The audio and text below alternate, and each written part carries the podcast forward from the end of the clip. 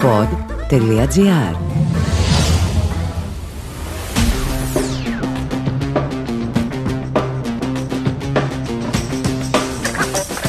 Goal Παναθηναϊκός με τον Νίκο Παγκάκη. Το πράσινο podcast με όλα τα νέα και τις εξελίξεις στον Παναθηναϊκό. Την ώρα που ο Παναθηναϊκός ετοιμάζει το επόμενο συμβόλαιο επέκτασης συνεργασίας με τον Τάσο Χατζιωβάνη και ενώ ήδη έχει καπαρώσει τον Αλεξανδρόπουλο για την επόμενη τριετία με ένα διόλου ευκαταφρόνητο ποσό που ξεπερνά τις 500.000 μεταμπόνους, είναι ανοιχτός σε προτάσεις παραχώρησης παικτών προκειμένου να ξεσχαρτάρει το ρόστερ του. Χαρακτηριστικό παράδειγμα, ο Καπετζή, ο Έλληνας μεσοεπιθετικός, έκλεισε στην Τουρκία και στην Κασδέπε προκειμένου να συνεχίσει την καριέρα του με τον Παναθηναϊκό να βάζει στα ταμεία του 300.000 ευρώ αρχικά και να παίρνει τουλάχιστον άλλες 200.000 ευρώ σε περίπτωση που ο παίκτης συμπληρώσει ένα συγκεκριμένο αριθμό συμμετοχών. Δεν είναι όμως οι μοναδικές περιπτώσεις. Ο Παναθηναϊκός επί της ουσίας είναι ανοιχτός σε πωλήσεις και ακολουθεί μια πολύ συγκεκριμένη, έχει χαράξει μια πολύ συγκεκριμένη στρατηγική. Τι λέει αυτή, ναι πουλάμε, βάζουμε όμως χαμηλά τον πύχη στο να πάρουμε στην παρούσα φάση, ενώ παράλληλα μιλάμε με στόχους, δεν ανοιγόμαστε ιδιαίτερα, γιατί προτεραιότητα είναι να δώσουμε. Όλα θα αρχίσουν να λειτουργούν με το πόδι στον γκάζι όταν επιστρέψει ο Γιωβάνοβιτς στο μέσο της εβδομάδας από το εξωτερικό και συγκεκριμένα από την Κύπρο. Στη συνέχεια θα πέσουν στο τραπέζι όλα τα ονόματα που θα αποτελέσουν μεταγραφικό στόχο του Παναθηναϊκού μαζί με τους συνεργάτες του και εν συνεχεία θα μπουν όλα σε μια ευθεία προκειμένου μέχρι την έναρξη προετοιμασίας να έχει μείνει με τον μικρότερο δυνατό αριθμό Παναθηναϊκός παιχτών βγάζοντας κάποια βαρύδια από το ρόστρι του τύπου Μπεκ που μέχρι τώρα δεν έχουν καταφέρει να προσφέρουν φορώντας το τριφύλι στο στήθος είναι αρκετά νωρίς από τη μία πλευρά. Η αγορά είναι ανοιχτή, υπάρχει δρόμο μπροστά και ο Γιωβάνοβιτς έχει καταλήξει στο τι θέλει. Ένα από τα νέα στοιχεία τα οποία προσθέτουμε στο ρεπορτάζ είναι ότι έχει πάρει την απόφαση, ενώ μέχρι πρώτη ήταν απλά μια σκέψη, να κινηθεί για τερματοφύλακα. Αυτό σημαίνει ότι εάν έρθει πρόταση για το Διούδη μπορεί να παραχωρηθεί ή να παραμείνει ο Διούδης, ε, βρισκόμενος όμως σε έναν εσωτερικό ανταγωνισμό με νέο μεταγραφικό απόκτημα στη θέση στον Άσο. Φυσικά υπάρχουν και δύο πιτσιρικάδες που πρόσφατα ανανέωσαν τα συμβόλαιά τους τόσο ο Ξενόπουλος όσο και ο Χριστογιώργος. Είναι κάποια χαρακτηριστικά παραδείγματα γιατί ο Παναθηναϊκός θα κινηθεί και για αριστερό και δεξιμπάκ ρίχνοντας το βάρος στη δεξιά πτέρυγα εκεί που αποφάσισε να αποδεσμεύσει το μολό και να πάρει ένα πιο ακριβό δεξιόπιστο φύλακα που θα κάνει τη διαφορά. Φυσικά κοιτάζει για εξάρι γιατί ο Νιάς είναι στον αέρα που θα πλαισιώσει τον Αλεξανδρόπουλο και περιμένει να γυρίσει και ο Κουρμπέλης στα τέλη Ιουλίου. Το 8 δεκάρι είναι βασική κίνηση για τον Γιωβάνοβιτς καθώς είδε ότι η ομάδα έχει τεράστιο πρόβλημα στη δημιουργία και θα το πλαισιώσει με δύο winger, με δύο δηλαδή half extreme που θα πατάνε περιοχή, θα έχουν τον goal και θα μπορούν να δημιουργήσουν, να βγάλουν μια assist.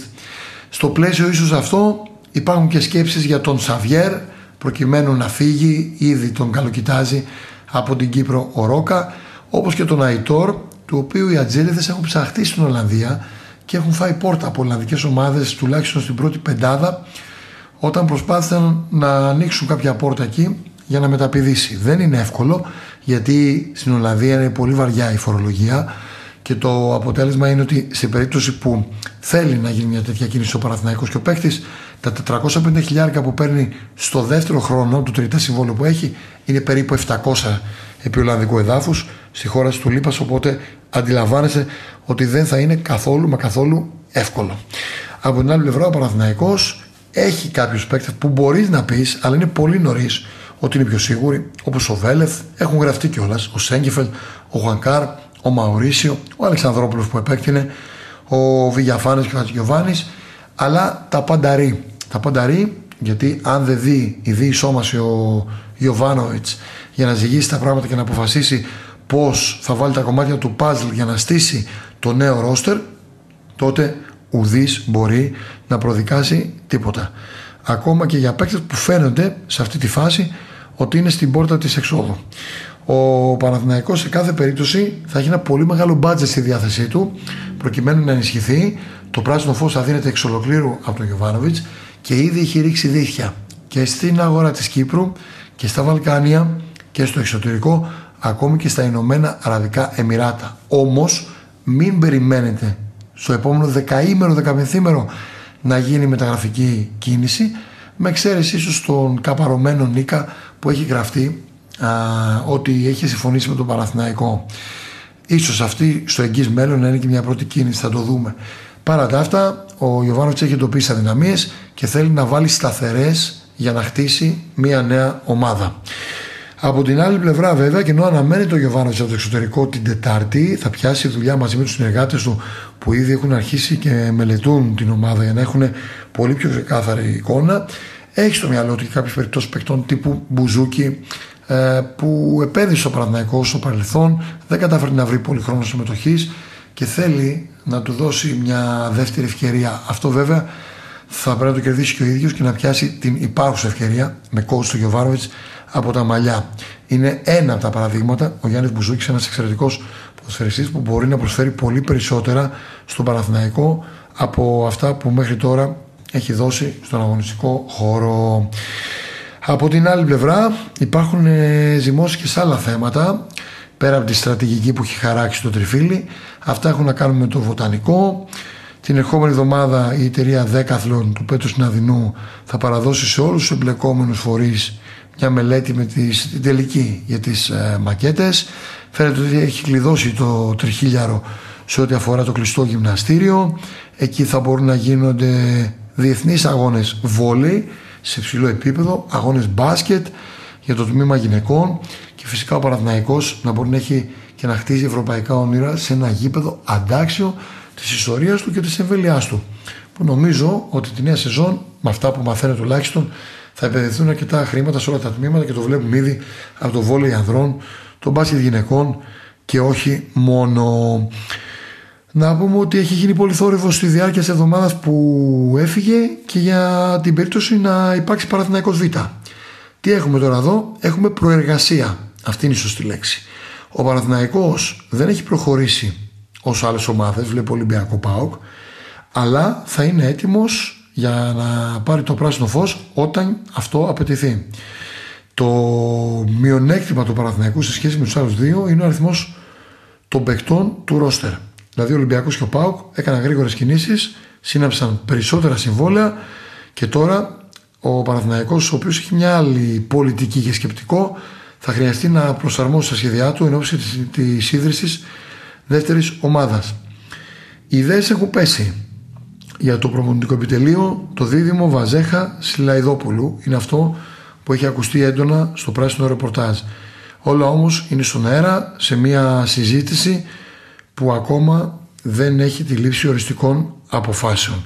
Η Super League από την άλλη έχει αναλάβει την πρωτοβουλία να διαμορφώσει ένα τέτοιο νομοθετικό πλαίσιο ώστε να καθιδρύσει τις ε, ε, δεύτερες ομάδες περίπτωση τέτοια είναι σαφώς και η ομάδα του Παναθηναϊκού. Αυτά πάνω κάτω έχει το πράσινο ρεπορτάζ. Θα υπάρξει σίγουρα μεγάλο ενδιαφέρον για τις μεταγραφικές κινήσεις του Παναθηναϊκού. Υπάρχουν ονόματα που κυκλοφορούν, κανένα όμως δεν είναι κλεισμένο αυτή τη στιγμή για να αναλωθούμε σε μια άκρατη ονοματολογία. Το ρεπορτάζ στο PodGR είναι έγκυρο, είναι γρήγορο, αλλά ακριβώς για να είναι έγκυρο δεν πρέπει ε, να παίζουμε, να φλερτάρουμε συνέχεια με κάθε όνομα που βγαίνει αριστερά-δεξιά γιατί είναι η εποχή των παχιών αγελάδων αλλά λείπει ουσία από τα ονόματα που βγαίνουν γιατί ο Παναθηναϊκός επί της δεν έχει συμφωνήσει με κανέναν ακόμα και όπως σας προανέφερα είναι και πολύ νωρίς για να συμβεί κάτι τέτοιο. Ωστόσο το πράσινο ρεπορτάζ τρέχει, πίσω του τρέχουμε κι εμείς σε ένα τέρμονο αγώνα δρόμου ε, δίχως τέλος. Εδώ είμαστε, τα παρακολουθούμε όλα και σας ενημερώνουμε άμεσα στο pod.gr για όλες τις πράσινες εξελίξεις.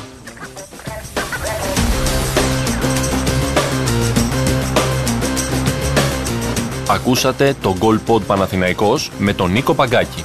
Αναζητήστε τα podcast που σας ενδιαφέρουν στο pod.gr, Spotify, Apple Podcast, Google Podcast ή σε όποια άλλη εφαρμογή ακούτε podcast από το κινητό σας.